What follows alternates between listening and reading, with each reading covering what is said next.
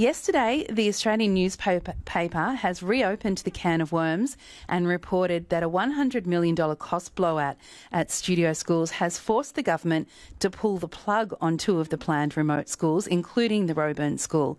Senator Sarah Henderson is Shadow Minister for Education and she joins me now. Good morning to you, Senator. How are you this morning? Kelly, I'm very well. Great to join you.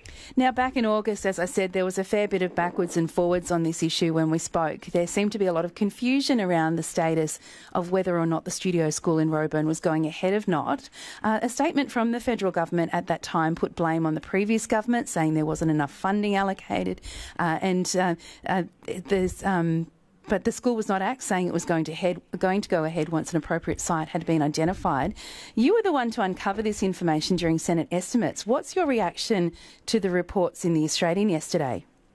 Well, firstly, Kelly, great to join you, and thank you for this um, your interest in this really important issue. Um, look, as we have discovered um, through documents unveiled in Senate estimates, the, the Minister for Education, Jason Clare, was not being accurate in the way he was describing the situation. The four schools funded by the coalition for $75 million were fully funded.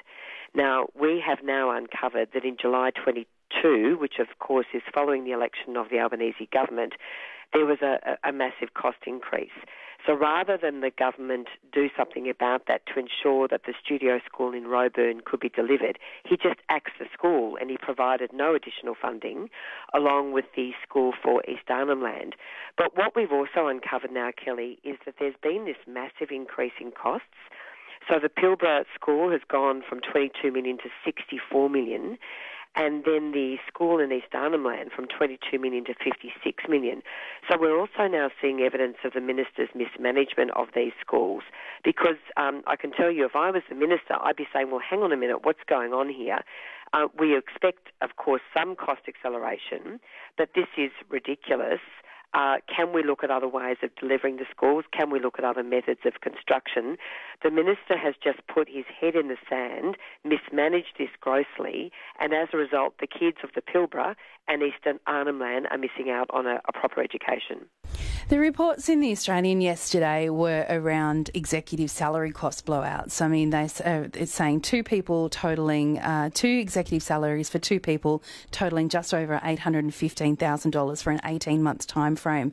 Um, when you know you have clearly said there's not enough money in the budget to build the schools that have been promised. What was your reaction when you found that out? Look, I'm really concerned, and I've written to the Minister seeking an urgent review of his decision to axe the studio schools, along with their costings, their operational costs, and their salaries. Uh, it's pretty uh, disheartening to see that two people at studio schools are being paid around $600,000 per annum, while other people who work for studio schools are on relatively low salaries. There's also some $16.2 million which has been allocated for operational costs, which is outside the project construction costs for the school, um, the upgrade of the school at, uh, in the Kimberley, Yiramalay, um, as well as a new school at Winjana.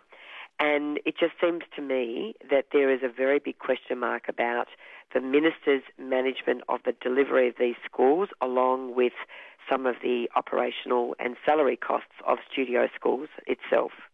We are getting very mixed messages about whether this school in Roebourne will actually go ahead or not. If we go by these latest media reports, it seems that it won't. Uh, is that your assessment? So the factual situation is there is no funding for this school, along with the school in East Arnhem Land because the minister cut these schools from the Building Boarding Schools on Country program. He should have firstly um, questioned them on these massive acceleration of costs, as I've described, and secondly, found more money to build these schools. So Studio Schools is saying this is still on the program, but I think they've pushed these schools out to 2028, 29, uh, which really is putting these schools on ice because there is no funding. So, as I say, Kelly, why didn't the Minister for Education, um, one of the senior ministers for the Albanese government. Why didn't he scrutinise these, scrutinise these costs?